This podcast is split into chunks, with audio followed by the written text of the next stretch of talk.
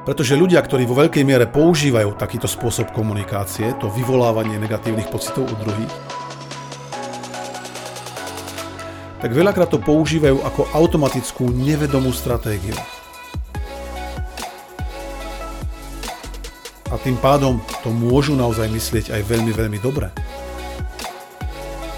Len veľakrát si sami neuvedomujú, čo tým spôsobujú a vôbec si ani neuvedomujú, že to robia.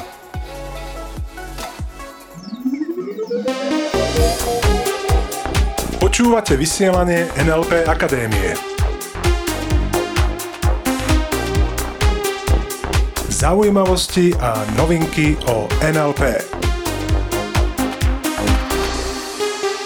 Ahojte milí poslucháči, je tu nový týždeň a s ním nový podcast NLP Akadémie. Moje meno je Peter Sasin a v tejto epizóde chcem nadviazať na tú predošlu, v ktorej sme sa bavili, pamätáš si, o hejteroch, Bavili sme sa o tom, ako fungujú, ako uvažujú a hlavne o tom, ako s nimi zaobchádzať.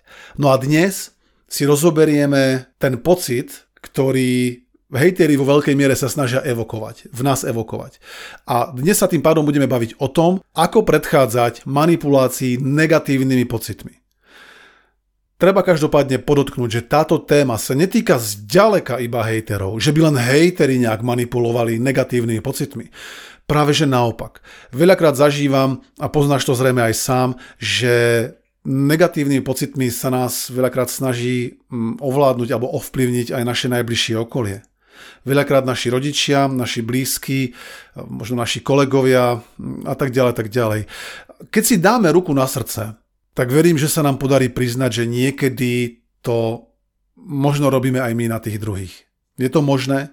Keď si úprimne zodpovieš otázku, Dobre, nepoužívam aj ja niekedy takéto vyvolávanie negatívnych pocitov v niekom druhom, keď chcem niečo dosiahnuť?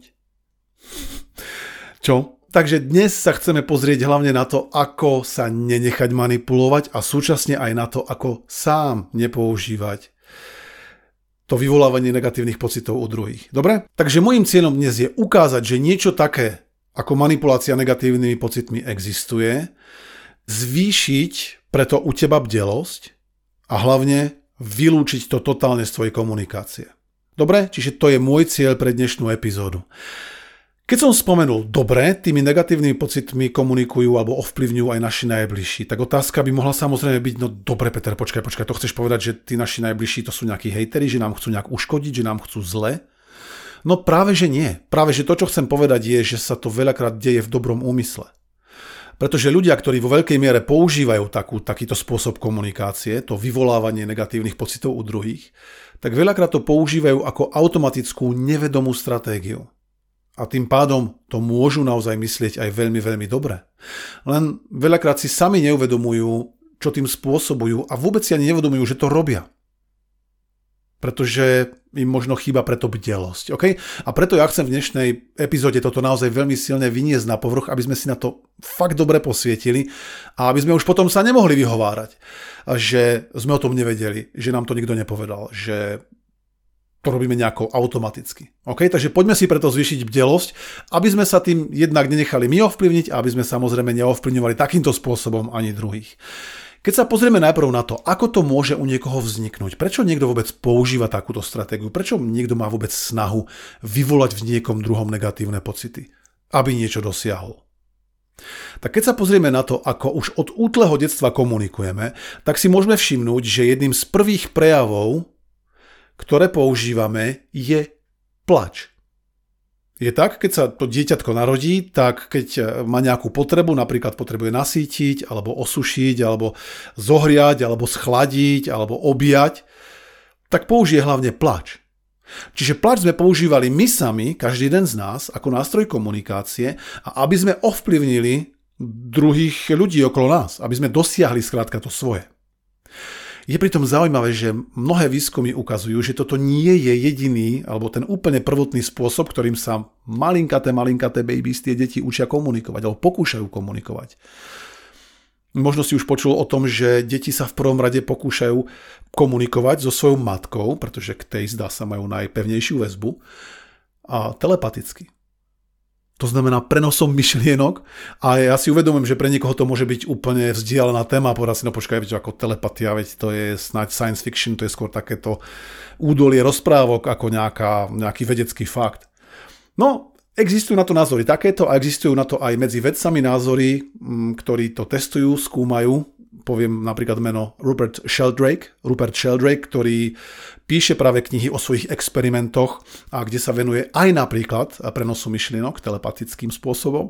No a jedna z tých téz je, že každý z nás sa pokúša s tou matkou alebo s tým najbližším členom rodiny komunikovať najprv telepaticky. A to vedia presne potvrdiť uh, tie naše poslucháčky, ktoré, ak sa ti už náhodou niekedy stalo, že dajme tomu, že si niečo robila a teraz žehlíš, dajme tomu nejaké to, to oblečenie, hej, teraz žehlíš niečo a teraz tá myšlienka, že hm, dieťatko spí niekde v druhej izbe a teraz tá myšlienka, a, mala by som ho ísť skontrolovať. Nejaký ten pocit iba taký, že idem sa za ním pozrieť, alebo za ňou pozrieť, je za tým dieťaťom, idem sa pozrieť. A povieš si potom, a ešte to dožehlím, ešte to mám rozpracované, už to len rýchlo dokončím a potom pôjdem. Stalo sa ti už niekedy, že prišla takáto myšlienka a povedzme, že do troch sekúnd od tejto myšlienky prišiel plač? Je skrátka možné, že prebehol pokus o komunikáciu, OK? A ja som týmto veciam veľmi, veľmi rád otvorený a fascinujú ma, pretože naozaj si myslím, že medzi nami môže prebiehať aj niečo viac ako na tej fyzickej úrovni, skrátka. Každopádne, skôr či neskôr, uh, si aj ten malý organizmus, to malé podvedomie, povie, u toho malého dieťaťa, povie, hmm, počkaj, počkaj, počkaj. Takže ja keď uh, tu komunikujem týmto spôsobom, ktorý mi prípadne taký ako najjednoduchší, napríklad ten prenos myšlienok, ak by také niečo existovalo. Dobre, teraz poďme do tejto fázy, že berme to zatiaľ ako tézu. A to mi nejak nefunguje. A keď zaplačem, tak to mi funguje za každým. No tak budem predsa používať keď mám hlad, to, čo mi funguje, nie je to, čo mi nefunguje. Dá význam, že už tam dostávame my sami od svojho okolia spätnú väzbu na to, čo nám nefunguje a na to, čo nám funguje. To chcem, aby sme si teraz z toho odnesli. Že v našej komunikácii každý jeden z nás testoval rôzne veci, telepatia sem alebo tam teraz, testovali sme všetci veľmi skoro v našom živote, ktoré nám fungujú a zistili sme aj veci, ktoré nám nefungujú. A tak, keď rastieme, tak sa nám pokojne mohlo stať, že sme prišli napríklad za našimi rodičmi a povedali sme im, mami, oci, pozri, čo som nakreslil, nakreslila, pozri, čo som vytvoril, OK? Pozri, ako, aký som šikovný, aká som šikovná. A mohlo sa kľudne stať, že ten rodič bol do niečoho zabratý práve a povedal, vieš čo, teraz nemám čas. Teraz mi to neukazuj, potom sa k tomu vrátime. A ak takéto niečo, že to dieťa príde s niečím, že chce získať pozornosť, niečím, čo ho nadchýňa, dajme tomu. A viackrát, keď sa mu to nepodarí, tak to si píš, že to podvedomie si to skrátka vyhodnotí a zapamätá. Lebo jednoducho dostáva spätnú väzbu. Dostávame spätnú väzbu, že vieš čo, táto stratégia moc dobre nefunguje. To je presne to isté ako s tou telepatiou. Prípadnou. Nefunguje to, tak idem hľadať, čo mi bude fungovať. A definitívne sa stalo každému jednému z nás, že prišiel, ja neviem, s nejakým poranením, alebo že, že si bol vonku s tvojimi rodičmi a teraz si padol, alebo padla na chodník a že úplne, že bá, a teraz tie odreniny a možno tam bola aj krv a veľký plač. No, väčšine z nás sa asi nestalo, že ten rodič povedal, vieš čo, teraz neotravuj s tým. No zrejme sú situácie, zvlášť keď môžu byť smutné, uplakané, ustráchané, keď ten rodič okamžite nabehne a začne to riešiť a začne sa ti venovať a začal sa ti venovať. Vnímaš to? Vnímaš tam ten rozdiel, ktorý vníma aj to podvedomie každého jedného z nás, lebo si zase povie, počkaj, počkaj, počkaj. Takže to znamená, keď ja niečo pozitívne vytvorím, spätná väzba, ktorú na to dostávam, je dosť vlažná, a ako náhle mám nejaký problém, napríklad si ublížim, alebo ma niečo bolí, alebo niečo, skrátka, nie je až tak pozitívne, skôr negatívne, tak za to dostávam spätnú väzbu. Keď ochoriem napríklad, to je úplná paráda, keď som chorý alebo chorá, tak okolo mňa všetci lietajú jedna radosť, nemusím chodiť dokonca ani do školy. Pú, tak už, aha, už chápem, ako funguje tento svet. Čiže takýmto spôsobom každý jeden z nás je kalibrovaný. A teraz záleží od toho, a dostávame sa k tomu, prečo niektorí ľudia používajú tie negatívne pocity, aby u druhých niečo dosiahli. Pretože záleží od toho, či ti fungovala jedna stratégia, napríklad to, že si druhým zlepšoval náladu, dvíhal si atmosféru v miestnosti, nadchýňal si ľudí tým, aký si šikovný, šikovná, alebo naopak si dostával feedback iba keď sa ti moc dobre nedarilo. Jednotka v škole, a, OK, chod si spraviť domáce úlohy, peťka, to čo bolo, ukáž, to som a, a úplne plná, plná pozornosť. Pozor, aj negatívna pozornosť je pozornosť. Zvlášť u detí, ktoré sú odkázané na spätnú väzbu, ktoré vyžadujú doslova more pozornosti. Čiže takto môžu vznikať stratégie a vznikajú aj stratégie, ktoré potom sa automatizujú a už mnoho ľudí ich nerieši. Väčšina z nás ich skrátka nerieši, že akú stratégiu používam na to, na hento, na tamto. Je nám to skrátka prirodzené ako dýchanie. Tak ako väčšina ľudí, nehovorím, že každý, tak ako väčšina ľudí nerieši svoje dýchanie, nevenuje sa mu, je pre ne prirodzené, tak mnoho ľudí ani nerieši svoje stratégie. Lebo sú u nich úplne prirodzené a bežia automaticky na pozadí. Dá význam zatiaľ? No a tak sa môže práve stať, že takto nakodovaný, naprogramovaný človek jednoducho môže si vypestovať stratégiu, že aha, funguje mi skôr to negatívne. A to znamená, že aj keď ja niečo chcem, lebo v minulosti som tiež niečo chcel a chcel som to pozitívnym spôsobom, no nezabralo z toho nič. No tak to negatívne mi fungovalo parádne, no tak čo asi budem používať? OK? Zvlášť, keď nemám preto bdelosť a možno, že som si len nevypestoval dostatok dobrých a kvalitných stratégií, ako zaujať pozornosť aj iným spôsobom. Vieš, to môže byť totiž ten príklad, keď dieťa, povedzme, že pokojne už aj dospelé dieťa, zavolá svojmu rodičovi. No a zavolá mu, dajme tomu, po dlhom, dlhom čase, kedy ten rodič už si hovoril, že ten môj syn, tá moja dcera už mohla aj zavolať, sa vôbec neozýva, čo je s nimi, jo? že ubehol dlhší čas a zrazu teda volá. A teraz, to je presne to, keď sa udeje to, že namiesto toho, ahoj, ježiš, to som rád, to som rada, že voláš, už tak mi to chýbalo, že sa vôbec neozvala, neozvala, zaznie skôr niečo také, ale, ahoj, no ty žiješ vôbec? A ty si na nás ešte dokonca aj spomenieš, no predstav si. Cítiš to tam? Tú výčitku? Tú snahu? A ja chápem, že vo veľkej miere zrejme úplne nevedomú stratégiu o vyvolať negatívny pocit, možno niečoho ako viny a dosiahnuť tak niečo ako prosím ťa, volaj mi častejšie. Cítiš to tam? Mnohí toto absolútne definitívne s istotou robia v drvivej väčšine prípadov, keď komunikujú a s druhými. A chápeš, teraz sa dostávame k tomu, prečo hovorím, že nie len majú nejaký ten návyk a tendenciu manipulovať alebo áno, ovládať druhých pomocou negatívnych emócií. Veľakrát sú to aj naši najbližší a niekedy sme to doslova aj my. To si smieme uvedomovať. OK, a budovať preto bdelosť. Preto to dávame na ten povrch teraz. Preto na to dosť mocným lúčom svetla teraz svietime, aby sme to odhalili. Dobre? Lebo to, čo ten e, rodič, dajme tomu, v takejto situácii chce dosiahnuť, je zjavné. Chce dosiahnuť častejší kontakt. A opäť používa tú najlepšiu stratégiu, akú má momentálne k dispozícii a akú si dokáže automaticky vybrať. Zvlášť, ak nie je príliš bdelý pre svoje stratégie. Lenže čo tým môže spôsobiť? Dosiahne to svoje? No vo veľkej väčšine prípadov môže spôsobiť tú negatívnu emóciu toho protiažku a to môže spôsobiť, že keď sa to zopakuje viackrát, tak ja to vnímam tak, že to dieťa alebo ten človek podvedome si môže povedať, vieš, že idem tam zavolať, len keď za každým sa cítim tak hrozne, tak previnilo.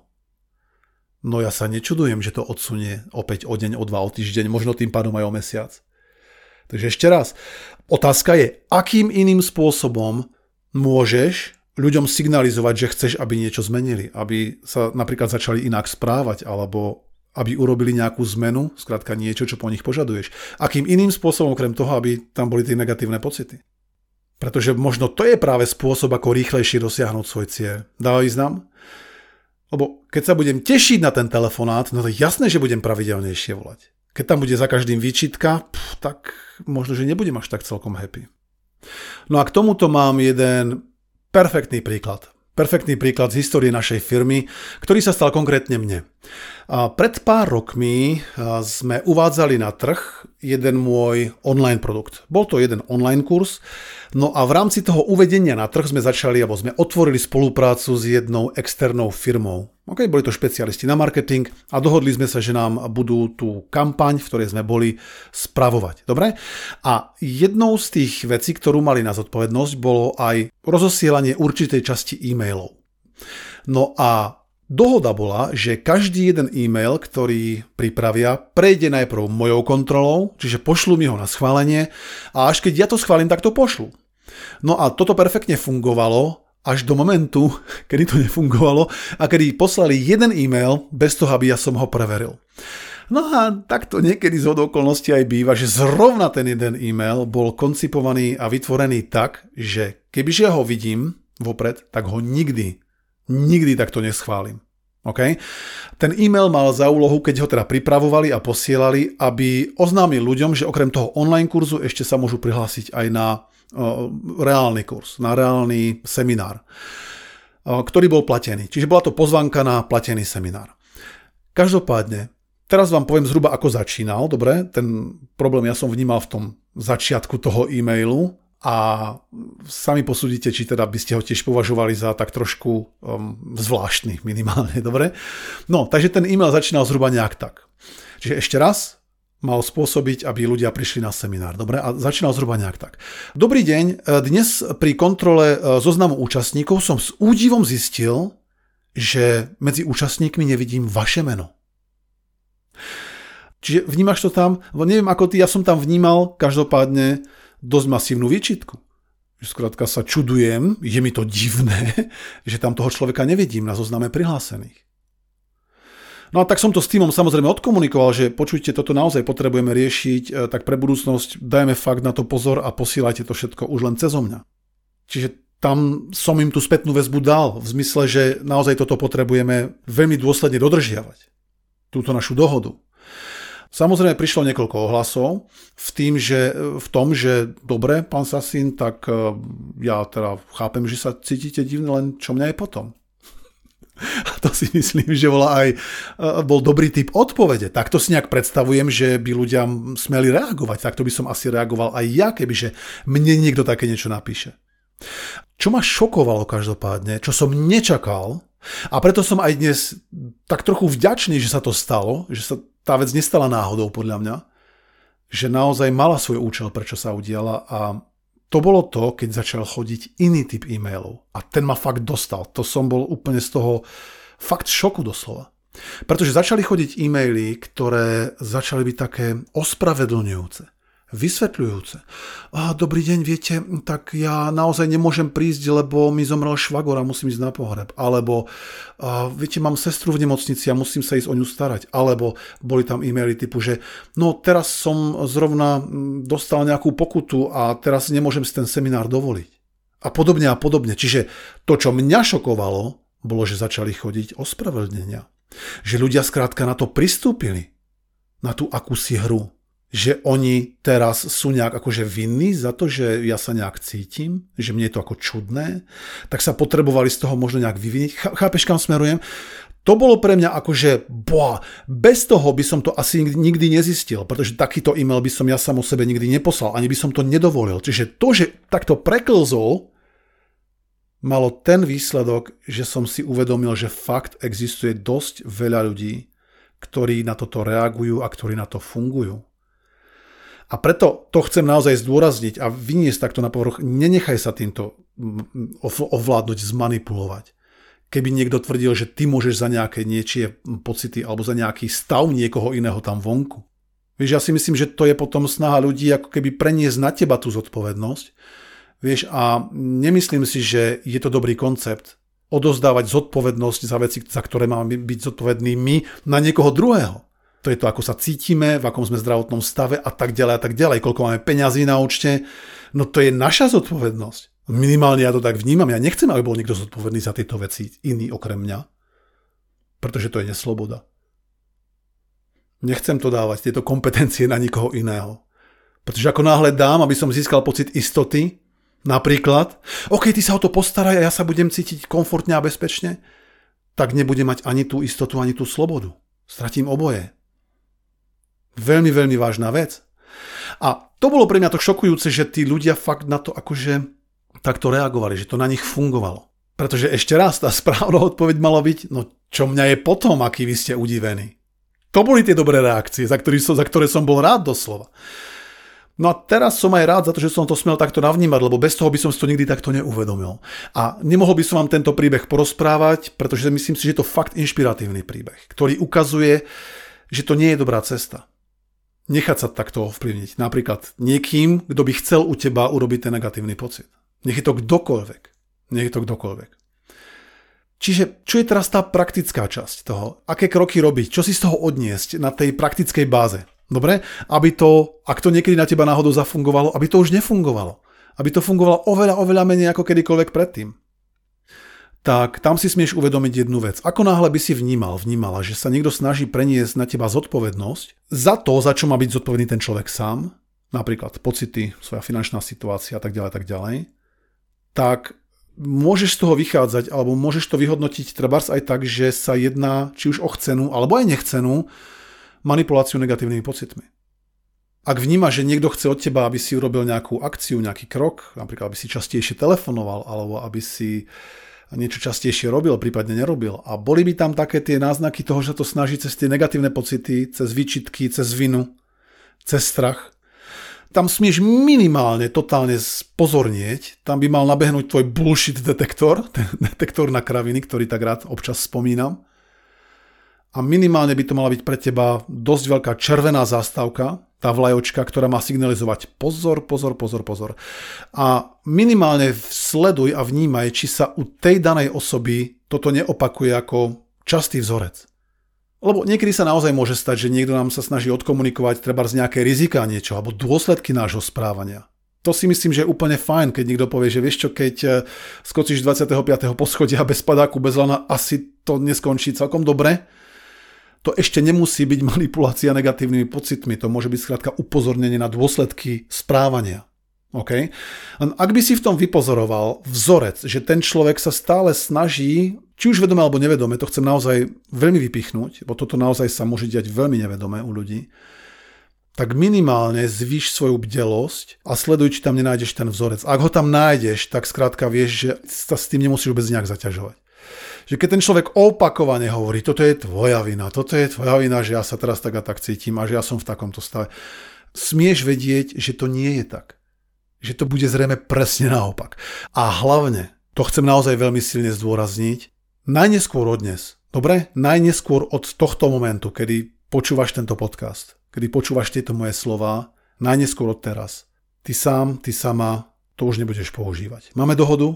Že nebudeš u druhých sa snažiť vyvolať nejak svoje ciele tým, že ich budeš manipulovať negatívnymi pocitmi. To by nemal byť ani ten hlavný motív. Ten hlavný motív by mal byť ten, že je oveľa viac fér a oveľa viac zábavnejšie a myslím si, že aj prínosnejšie dávať ľuďom viac možností, než uberať im možnosti. Lebo ja to vnímam naozaj tak, keď niekto druhého ovláda, manipuluje strachom, výčitkami, tak jednoducho spôsobuje to, že mu uberá možnosti, ktorými môže zaobchádzať s tou situáciou. A oveľa užitočnejšie a súčasne aj o dosť náročnejšie je komunikovať s ľuďmi tak, aby si im za každým dával viac možností, ako mali doteraz. Viac možností.